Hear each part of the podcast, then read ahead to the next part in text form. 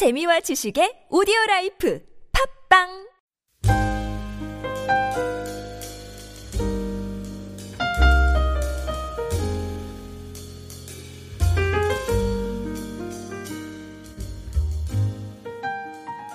네, 오늘은 우리 주님께서 비유로 하시는 말씀입니다. 그 비유는 직접적으로 얘기하는 것이 아니라 이제 빗대어서 얘기하는 겁니다. 빗대어서 얘기하는 거. 우리 어, 당신의 눈을 보면 호수처럼 깊습니다. 뭐, 호수 같은 눈빛, 뭐, 사슴 같은 목, 뭐 이런 것들이 하나의 어떤 상징적이고 비유라고 할 수 있어요. 또 내지는 비유는 우화 속에서도 그런 이, 기능이 있습니다.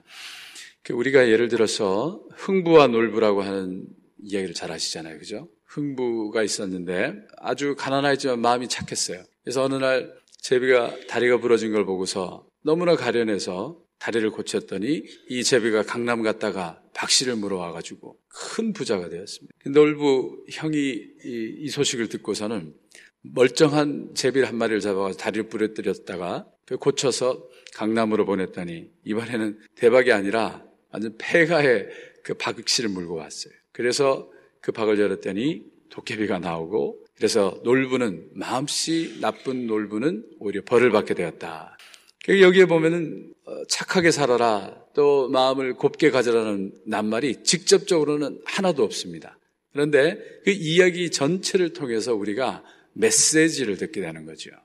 근데 이 비유를 통한 메시지는 우리가 그 글자 그대로, 내용 그대로 듣는 게 아니라 우리 마음으로 듣게 되는 겁니다. 마음으로. 귀로 듣는 것이 아니라, 그 이야기 자체를 듣는 것이 아니라 마음으로 듣게 되는 겁니다. 이게 무슨 얘기냐 하면, 불이 났어요. 불이 났는데 캘리포니아에서 났어요. 또 그때의 우리 마음과, 불이 났는데 조지아에서 불이 났어요. 우리 아무래도 조지아가 더 가깝잖아요. 그래서 마음이 조금 더 가요. 근데 조지아에 불이 난 게 아니라 둘루스에 불이 났어요. 그럼 우리 마음이 더 갑니다. 둘루스가 아니라 이번엔 우리 집에 불이 났어요. 어, 여러분들 심정이 어떠세요? 캘리 똑같이 불이 났다는 그 메시지가 어디에 났느냐에 따라서 우리 마음이 바뀌는 걸 볼 수 있잖아요. 누가 아파요? 제가, 우리가 잘 모르는 사람이 아파요.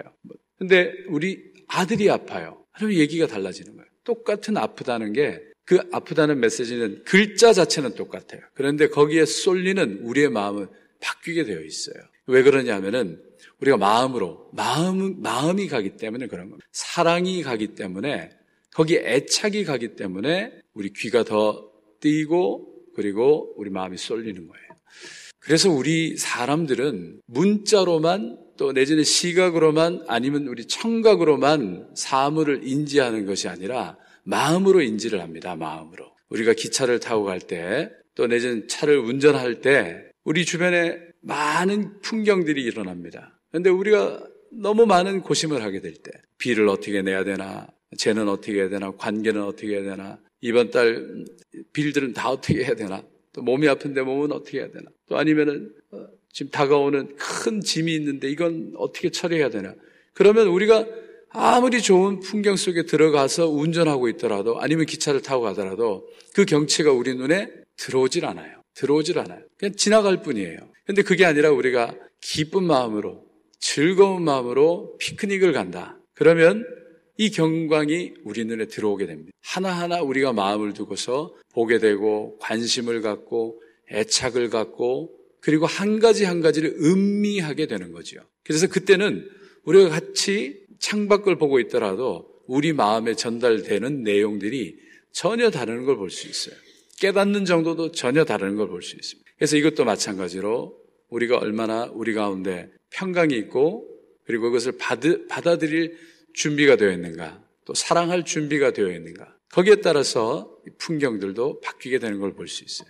그래서 우리가 이 비유를 통해서 우리가 주님의 말씀을 들을 때, 결국엔 우리가 주님을 어떻게 사랑하느냐, 그리고 하나님 나라를 얼마나 사모하느냐에 따라서 이 성경 속의 메시지들이 다 다르게 들리는 거예요. 또 우리가 처해 있는 상황에 따라서도 다 다르게 들리는 겁니다. 똑같은 성경책인데 작년에 보던 성경과 올해 보는 성경이 다르고, 또 내가 형편에 따라서 말씀하시는 것들이 우리 가운데 전혀 다르게 다가오는 걸 볼 수 있어요. 그렇기 때문에 우리는 이런 걸 영적인 인지라고 합니다. 영적인 인지, 물리적인 인지가 아니라 영적인 인지. 그래서 영적인 인지는 우리가 가슴으로 다가가는 겁니다. 가슴. 그러니까 오늘도 말씀 가운데 주님께서 이 씨 뿌리는 자의 비유를 통해 가지고 어, 씨 뿌리는 자가 나와서 씨를 뿌렸다고 해요. 그런데 이제 이 이스라엘은 우리는 먼저 밭을 갈아놓고 고랑을 만들고 씨를 뿌리는데 이스라엘 풍속은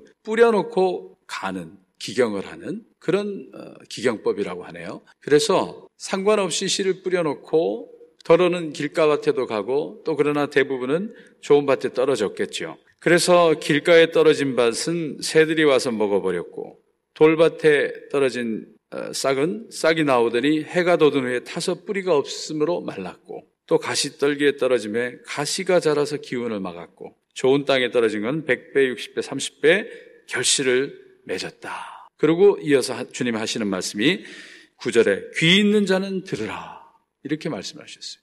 귀가 없는 사람이 있을까요? 귀가 다 있어요. 근데 주님께서 귀 있는 자는 들으라 했어요. 그건 뭐냐 하면은 말씀드린 것처럼 우리가 생물학적인, 그리고 우리가 인지 기능이 아니라 영적인 인지 기능, 들을 수 있는 가슴이 있는 자는 들으라는 거예요. 그래서 다시 돌아보면은 주님이 말씀하신 것은 아주 평범한 그 진술이에요. 스테이트먼트예요. 길가에 떨어지면 새들이 와서 먹어버렸다. 돌밭에 던져 떨어진 씨는 낮지만 오후가 되니 말라비 죽었다. 그리고 또 가시떨기에 떨어진 건 가시가 자라서 더 자라지 못하더라. 이거는 사실을 얘기할 뿐이에요. 그런데 가슴으로 들을 때 아, 내가 돌밭이 아닌가? 내가 가시나무 이 떨기밭이 아닌가? 아니면 내가 돌밭이 아닌가? 라는 찔림이 오는 것이 귀가 있는 영적인 인지 기능이 있는 사람이에요. 그 마음이 오지 않으면 주님께서 깨달을 수가 없고 천국의 비밀을 알 수 없다고 얘기를 하신 거예요. 그래서 우리 십일 절에 가서 보시면 십 절과 십일 절에 제자들이 묻습니다. 제자들이 주님 어찌하여서 이렇게 그들에게 비유로 말씀하십니까? 대답하여 이르시되 천국의 비밀을 아는 것이 너희에게는 허락되었으나 그들에게는 아니 되었나니. 천국의 비밀을 아는 것이 너희에게는 허락되었으나 그들에게는 아니 되었나니.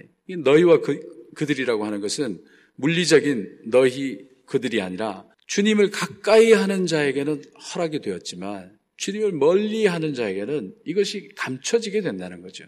왜냐하면 가슴으로 주님을 다가가지 않기 때문에, 주님을 사랑하지 않기 때문에. 말하자면 남의 집 아이가 아픈 거하고 우리 집 아이가 아픈 것, 그 차이라는 거예요. 주님을 사랑하는 자는 주님의 말씀을 듣게 되고 알게 되는, 또 비밀을 알게 되는, 깨닫게 되는 그 은혜가 임한다는 겁니다. 그 여기에 비밀이 있다는 거예요. 결국은 우리가 얼마나 주님을 사랑하느냐가 여기 나타나는데 우리 십오 절에 보면 그럼 왜 이 백성들, 주님을 멀리하는 백성들이 깨닫지 못하느냐 하면 이 백성들의 마음이 완악하여져서, 마음이 완악하여져서, 이 영어로 보면 마음이 굳어져서예요. 굳어져서. 마음이 굳어져가지고 가슴이 없어지는 거예요. 가슴.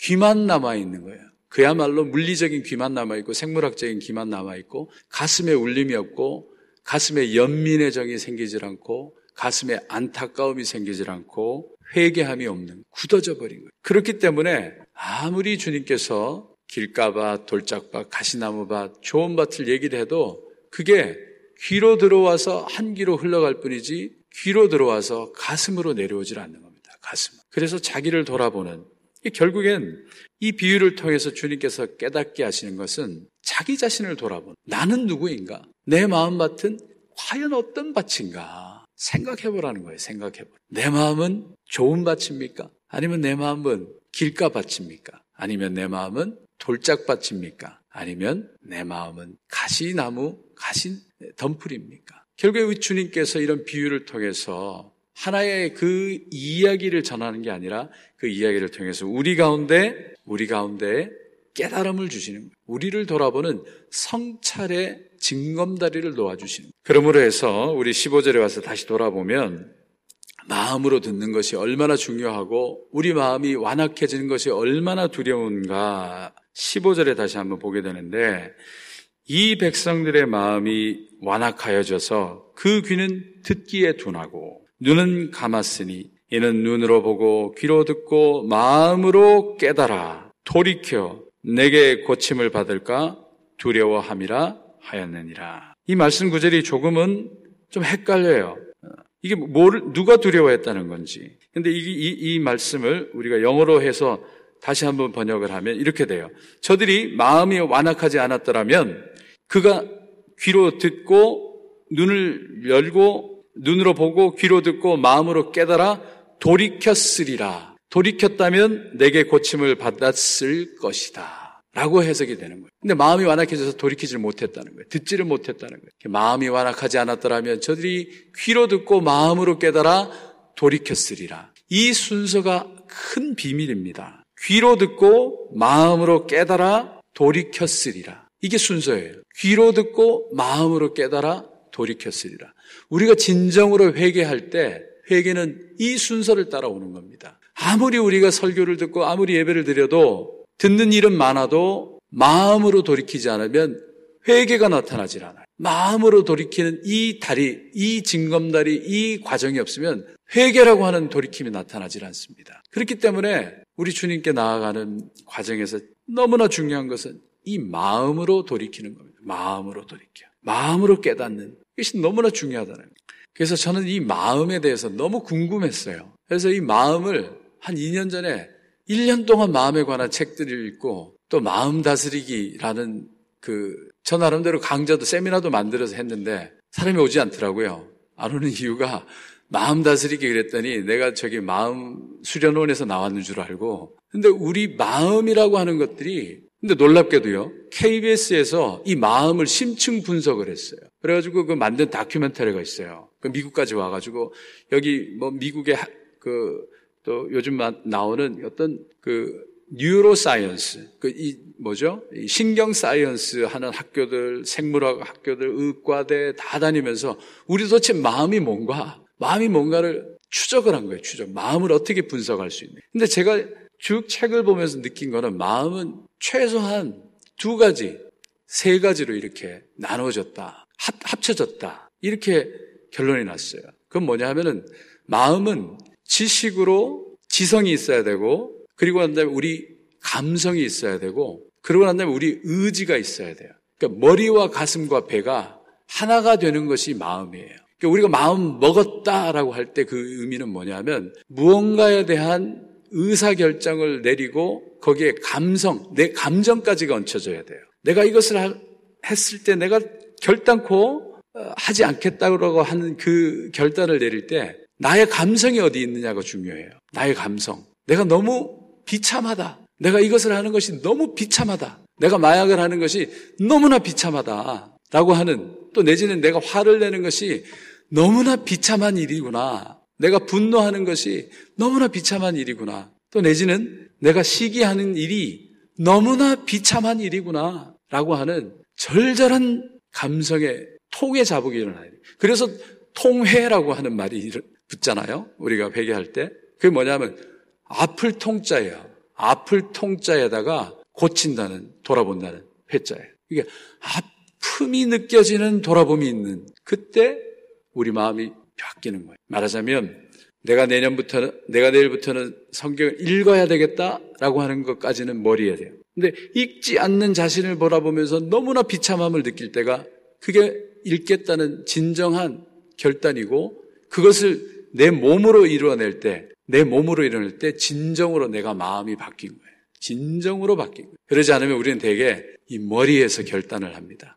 나는 내일부터 성경을 읽겠다. 그러나 감성과 내 의지가 가슴과 배가 같이 따라주지 않으면 절대 변화가 일어나지 않아요. 왜 그러냐 하면 마음은 그렇게 세 가지가 같이 가야 되기 때문에 그렇습니다. 세 가지가 같이 가야 돼요.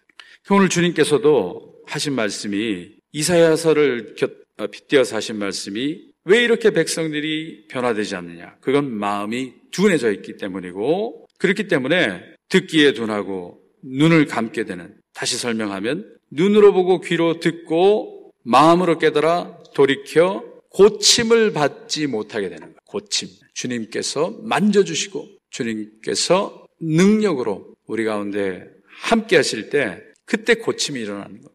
그것이 무엇을 통해 오느냐? 우리 마음, 우리 마음을 돌이키면. 그래서 듣는 자가 복이 있고 또 보는 자가 복이 있다고 이어서 하는 말씀이 십육 절에 그러나 너희 눈은 봄으로 너희 귀는 들음으로 복이 있도다. 근데 이걸 영어로 얘기하면 이렇게 되어 있어요. 너희는 참, 내 눈은 참 복이 있다. 왜냐하면 볼 줄 알기 때문에. 그리고 내 귀는 참 복이 있구나. 왜냐하면 들을 수 있기 때문에. 뭐냐면 영적인 인지 기능, 영적인 눈, 영안이 열렸기 때문에 참 너희들은 복이 있도다. 이렇게 얘기를 하시는 거예요. 그러니 오늘 이 자리에 나와 계신 여러분들은 복이 있는 줄로 믿습니다. 여러분들은 이 새벽을 깨울 만큼의 또 하나님에 대한 열정이 있고 또 하나님에 대한 사랑이 있기 때문에 이 자리에 온 줄로 믿습니다.